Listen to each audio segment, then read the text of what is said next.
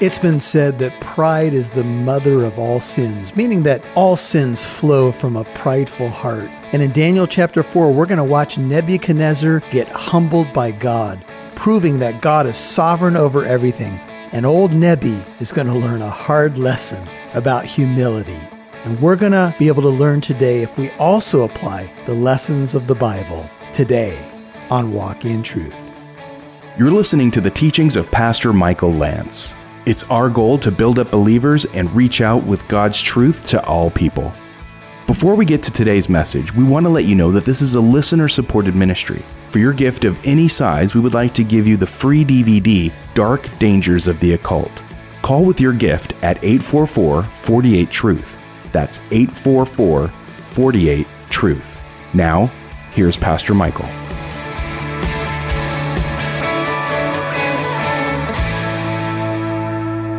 We've met Nebuchadnezzar several times in the book of Daniel. We met him in chapter 1, in chapter 2, in chapter 3. And we're going to watch Nebuchadnezzar get humbled again in chapter 4. And you might be asking, after we study chapter 4, how many times does it take for a man to get it that heaven rules? I don't know. How many times has it taken for you? How many things has God had to show you? How many miracles? How many little things and big things? How many little fingerprints uh, have you seen on your life until finally you said, Uncle, Uncle, Auntie, I submit, I surrender? And even after we've sung the song, maybe with some hesitation, I surrender all, did you really? maybe the song should be changed. I surrender some. I surrender some. Maybe that would be more honest. Well, Nebuchadnezzar had a dream in chapter 2, and none of his uh, wise guys could interpret it, but he made it a little bit more difficult. He wouldn't even tell them the dream. And he was going to kill all of them, and then Daniel was able to tell him the dream and the interpretation. And, and Nebuchadnezzar lauded the God of Israel, lauded the God of heaven. But uh, even though he was told in that dream, You are the head of gold, and there's going to be this rock cut without hands that will smash the statue that you saw in the dream, Nebuchadnezzar wanted to fight the implications of the dream. So, in the next chapter, he raises up this incredible, colossal golden image, 90 feet tall sets it in the plain of Dura and demands worship. And the whole thing's made of gold. And maybe the message is, I know what that dream means, but I, I'm to not only going to be the head of gold, I'm going to be the chest and arms, I'm going to be the belly and thighs, I'm going to be the feet and the legs, I'm going to be it all. And I don't want that rock to come and smash my kingdom. I want, I used, I, people, you said, your prophet said, I'm the king of kings. So I don't want this to end. And Nebuchadnezzar demanded that everybody fall down and worship that image, when the band began to play, a mass of humanity, but three Hebrew servants of the Most High God refused to bow. We know how the story ends. If you were with us last Wednesday, they were thrown into the fire. The, the best of Nebuchadnezzar's army were, were perished in the intense heat. They fell into the fire, but there was a fourth walking in the midst of the fire. And to quote Veggie Tales, he's real shiny. Hey, boss. Hey, boss. Didn't we throw three guys in there? But there's a fourth. Well, Nebuchadnezzar again is in awe of God and seems to laud and even maybe worship the God of heaven. From chapter 3 to chapter 4, we don't know how much time has gone by. The Bible does not tell us here. There are some students of Scripture that believe that years have gone by. And Nebuchadnezzar once again has forgotten who God is or who actually is God. Remember early on when we met Nebuchadnezzar, he had taken the, the uh, vessels of the temple and put them in the temple of his God, in essence saying, My God's stronger than your God. And God's been convincing him all along that that's not the case. God was the one that had given Israel into the hand of Nebuchadnezzar, and God is the one who puts rulers up and puts them down. And so we're about to see another humiliating experience for Nebuchadnezzar, but his eyes will be opened. And Nebuchadnezzar is going to live the verse that we learned on Sunday mornings in James 4 6. God is opposed to the proud, but he gives what? He gives grace to the humble. If you want God to oppose you, remain prideful. And he will get himself in battle array and he will oppose you. I would say that's a losing proposition. If you want grace, if you want the wind at your back, if you want God to bless your life, then the formula is quite simple, but it can be difficult. Humble yourself under his mighty hand, and he will exalt you at the proper time. Nebuchadnezzar had been exalted by God, but he tried to exalt himself above God, and you can't do that. And there was an angel who tried to do that. I will make myself like, and we're going to run into this phrase, uh, this descriptor of God, like the Most High God, right? No, you won't, Satan. You will be thrown down. Anybody who tries to raise themselves up above God is in deep trouble. They are going to be opposed by God. And so Nebuchadnezzar is going to learn the hard way. This is the last that we will hear from Nebuchadnezzar in the book of Daniel. We will hear about uh, a couple of different kings, Belshazzar and Darius, in the coming chapters. Nebuchadnezzar, uh, we're going to have the last word from him at the end of chapter 4. And he's going to learn the hard way. During the Great Awakening, when the Spirit of God revived much of our nation's early faith, Jonathan Edwards was presiding over a massive prayer meeting. 800 men prayed with him. Into that meeting, uh, a woman sent a message asking the men to pray for her husband. The note described a man who had become unloving, prideful, and difficult. Edwards read the message in private and then, thinking that perhaps the man described was present, made a bold request. Edwards read the note to the 800 men. Then he asked if the man who had been described in the note would raise his hand so that the whole assembly could pray for him. 300 men raised their hands. They, those 300 men, and probably maybe several hundred more, could have said that night at that prayer meeting, that note was about me. I've become unloving. I've become difficult. I've become prideful. God has a way of dealing with pride. He has a way of bringing us to our knees. In Mere Christianity, C.S. Lewis called pride the great sin Pride in its fullness attempts to elevate self above everything. Get this, including God. If you want a definition of what pride really is, pride is an elevation of self even above God. And it can be sneaky how we execute that pride because we can use little loopholes or we can say, oh, that scripture doesn't really apply to me or I, I see that one differently. In my case, you ever said that before? And I think I'm the special one. I think there's special circumstances. I think there's some fine print for me, not for other people, right? And maybe Nebuchadnezzar felt that he was in that position. So here's what Lewis goes on to say in Mere Christianity. In God, you come up against something which is in every respect immeasurably superior to yourself. Unless you know God as that, and therefore know yourself as nothing in comparison, you do not know God at all. As long as you are proud, you cannot know God. A proud man is always looking down on things and people. And of course, as long as you are looking down, you cannot see something above you. Close quote. And so I've been sharing with you in the Hebrew picture language the idea of humility means to get low so you can look up at others and especially at God, so that you can become a servant, so that you can see yourself in the proper way. So you don't think of yourself more highly than you ought to think. And it can be, pride can be a very sneaky thing. Sometimes just when we think, you know, it's not a problem for us, it can become a problem. The psalmist writes these words in Psalm 97 the Lord reigns, let the earth rejoice, let many islands be glad. Clouds and thick darkness surround him. Righteousness and justice are the foundation of his throne. It says in verse 7, same chapter, let all those be ashamed who serve graven images, who boast themselves of idols. Worship him, all you gods. Zion heard this and was glad. The daughters of Judah have rejoiced because of thy judgments, O Lord. For thou art the Lord most high over all the earth. Thou art exalted above all gods. And it ends Psalm 97 with Be glad in the Lord, you righteous ones. Give thanks to his holy name. So, what we're going to have in chapter 4 of Daniel is an autobiographical record from the king of Babylon about something that happened to him and how he experienced God in his life. Each of you has a story about how the Most High God has showed you his glory. Maybe he's had to bring you low, maybe multiple times to get you to look up. Somebody once said that when you're on a sick bed, maybe that's not the worst thing in the world because when you're on your back, there's only one way to look, and that's up.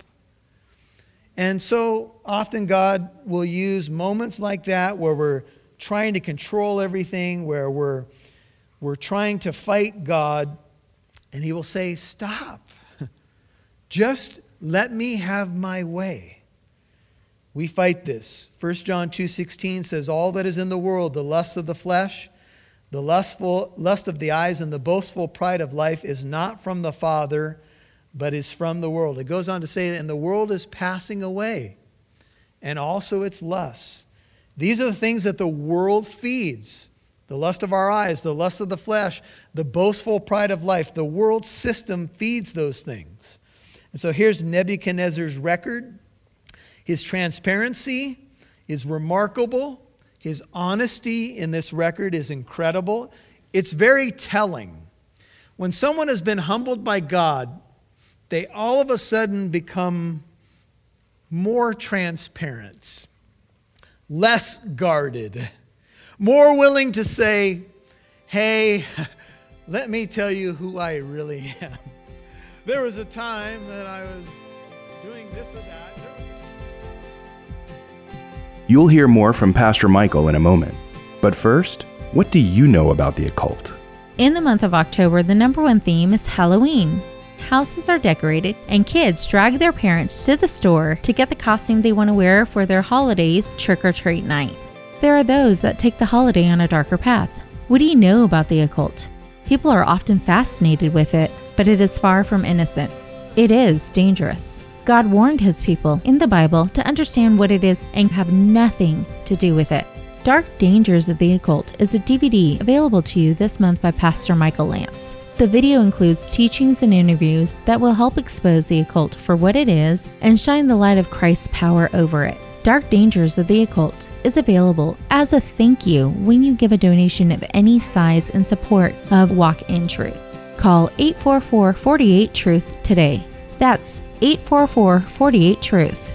Now back to Pastor Michael Lance right here on Walk in Truth. It's very telling. When someone has been humbled by God, they all of a sudden become more transparent, less guarded, more willing to say, hey, let me tell you who I really am. There was a time that I was doing this or that. There was a season in my life and this or that happened, and they're not afraid to tell you how God humbled them. It, it, it's kind of a sign when you're making some progress, when you become a little bit transparent or maybe a lot transparent about your own foibles and weaknesses. In fact, there's a certain freedom to it. Do you know why? Because if you can learn to laugh at yourself a little bit and learn to admit that you're human and you make mistakes and you're imperfect, all of a sudden you don't have to try to fool people anymore. Have you been trying to fool people about who you are? I'm strong. I can do it. I can leap tall buildings in a single bound. Rip open your shirt. Right? I'm super Christian. Here's what Nebuchadnezzar says Nebuchadnezzar, Daniel 4, verse 1. The king to all the peoples. Now remember how much influence this world empire has at this time. This is the world empire ruling, it's the United States of the day but maybe even more significant and dominant. Nebuchadnezzar the king, to all the peoples, nations, men of every language that live in all the earth, may your peace abound. This is a unique moment in Scripture where we get an autobiographical record, as I mentioned. It has seemed good to me to declare the signs and wonders which the Most High God has done or performed for me. How great are his signs, and how mighty are his wonders. His kingdom is an everlasting kingdom, and his dominion is from generation to generation. What does Nebuchadnezzar sound like there? He sounds like a Christian, doesn't he? He sounds like a worshiper of the Most High God. I, Nebuchadnezzar, was at ease in my house. I was flourishing in my palace. If you have a NIV, it says, I was contented and prosperous. Let me park for a second. Sometimes we get the notion that when we meet an unbeliever, they must be miserable. So you go out and you try to witness to a coworker or a friend who doesn't know the Lord, and you say something like this Aren't you just miserable without the Lord? And they say something like this No, I'm having a good time. And you're like, What? Do you have a drug problem? Nope. Do you have a problem with pornography? Nope. I'm married. I have 2.5 children, a dog named Spot, a good career. I'm a solid citizen. Oh, maybe they don't need the Lord after all. You see, sometimes we think that sinners are just miserable. No, some people, many people, are content in their sin. They're content sometimes just living on their own until, of course, something happens. I saw a dream. I was contented, prosperous, and I saw a dream and it made me fearful. These fantasies as I lay on my bed and the visions in my mind kept alarming me. If you have an NIV, it says, The thoughts on my bed and visions of my head troubled me. So I gave orders to bring into my presence all the wise men of Babylon. Now, you would have thought that he would have just sent directly for Daniel. Hadn't he learned by now that these guys are not very good at their job? That they might make known to me the interpretation of the dream. Sounds familiar, but this is this time he's going to tell the dream, and it's a different dream. Then the magicians, the conjurers, verse 7, the Chaldeans, the diviners came in. I related the dream to them, but they could not make its interpretation known to me. Now, when you hear the dream, you're going to kind of wonder did these guys take Dream Interpretation 101 or not? The dream does not seem terribly complicated but maybe they were kind of afraid to tell him what the dream could mean or what they thought it meant. So finally, he says, But finally, Daniel came in before me, whose name is Belteshazzar. That was his Babylonian name given to him, according to the name of my God, and in whom is the spirit of the holy gods. If you have a New King James, it says, The spirit of the holy God and there is a debate whether it should be spirit of the holy gods, as in maybe a pagan's point of view, or the spirit of the holy God. There's a text note in the MacArthur Study Bible where he's convinced that the New King James has it right, and it's the spirit of the holy God, because why would Nebuchadnezzar say the spirit of the holy gods? Because that's not how they necessarily looked at their gods, and there's an argument to be made there. Whichever is correct, it's still coming from a pagan king. He just knew this. He knew Daniel had insight. He knew there was something supernatural in him, and so he related the dream to Daniel. He said, Oh, Belteshazzar, chief of the magicians, because remember, Daniel had been raised up because of his abilities by God. Since I know that the spirit of the holy gods or the spirit of the holy God is in you, and no mystery baffles you, Tell me the visions of my dream which I have seen along with its interpretation. Now, these were the visions in my mind as I lay on my bed. There's Nebuchadnezzar sharing with Daniel. I was looking, and behold, there was a tree in the midst of the earth. Its height was great or enormous, it was tall and proud. The tree, 11, grew large and became strong. Its height reached the sky, and it was visible to the end of the whole earth. Its foliage was beautiful, its fruit abundant. Now, this is his dream.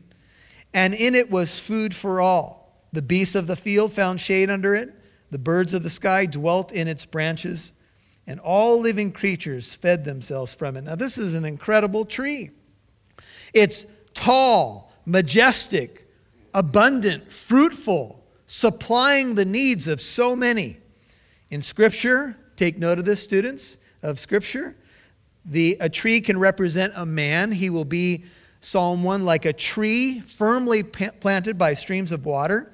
It can represent a nation. You can note Ezekiel chapter 31, verses 3 through 14. And a tree in Romans 11, Paul uses the olive tree to represent Israel and then Gentiles grafted into the olive tree. In this passage, the tree is Nebuchadnezzar.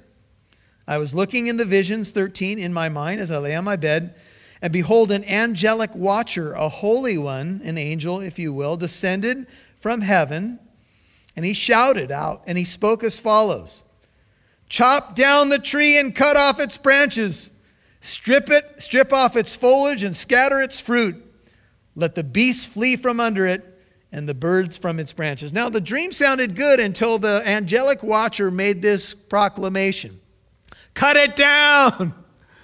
Now, if Nebuchadnezzar's thinking, I'm the tree, it sounded good when you're producing fruit and little animals or birds are chirping and you're supplying the needs and you're tall and proud. But when you hear, chop it down, that's not a good sign. So if you're Nebuchadnezzar, it's something like this I just like to make sure I'm not the tree. I'm not the tree, am I? Tell me I'm not the tree. Tell me what I want to hear. He was unnerved by another dream, just like the dream when the rock came and smashed the statue and he was appalled and unnerved by it. This one has done the same. Yet, the angelic messenger, remember in Scripture, angels are reapers in Matthew 13 9. 13, 39, and 40. They execute God's wrath all throughout the book of Revelation. So the angel shouts, chop it down. Yet 15 says, Yet leave the stump with its roots in the ground, but with a band of iron and bronze around it in the new grass of the field. And let him, now notice it goes from the tree to a person, let him be drenched with the dew of heaven. Let him share with the beasts in the grass of the earth. The tree is going to be chopped down, branches cut, it's going to be stripped, and now the tree becomes a him.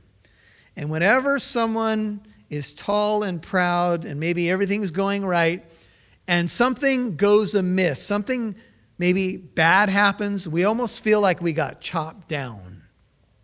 We feel like we've lost a lot of things. That may be you tonight. Maybe maybe things were going well at work, maybe financially you were doing well, maybe you were healthy, and all of a sudden just something happened something turned, something shifted, and you feel like, man, you've been cut off at the knees. You've been chopped down, and you're no longer supplying others the way you used to, or maybe your health's not what it once was, or maybe spiritually you're just feeling like you're not producing any fruit whatsoever. But it gets worse. It says in 16, and by the way, in 15, the band around the, the uh, stump is a guarantee that God will protect, protect what remains intact and preserve the king's rule. We'll see that in verse 26. And oftentimes, when God does something in our life, even if it's a heavy cutting job, it's not to destroy us, it's to bring us back into something more beautiful and more productive. But the pruning process can be painful, and sometimes it doesn't make a lot of sense. Why would I cut back good fruit that's producing? Because it's going to produce more fruit. We can see that in John 15. It says, Let his mind be changed, 16, from that of a man. Let a beast's mind be given to him. This was the inspiration for the story Beauty and the Beast. I'm just kidding, it wasn't. At least I don't know that it was. And let seven periods of time pass over him. Most believe that seven years. Seven is the number of what? Completion or perfection. So it was going to take potentially seven years of insanity for Nebuchadnezzar to come to his senses. Sometimes everything has to be stripped away so we can see who God is and that we're not God. And you might say, well, why would God do such a thing to a person? To open their eyes to who God is because He has an eternal perspective, unlike us, who just think in temporary things. We don't think about eternity, but people are going into eternity at a very rapid rate. Just to remind you, about one and a half to two people die every second. Just ponder that for a second. Eternity is pretty important, right? Eternity is too long to be wrong about your soul. Hey, listening family, it's Pastor Michael. I want to tell you another exciting thing about walkintruth.com. It's the store that's there. There's some great products up there on some intriguing subjects available in CD and DVD format. When you purchase one of those products, you actually support the radio ministry and help us reach out to more people like you. It's walkintruth.com. Click on the store, check it out, get a product, and you'll be partnering with us in the gospel ministry. We appreciate you. We love you. God bless you. We'll talk to you soon. Thanks for listening to Walk in Truth, encouraging you to reach out with God's truth to all people.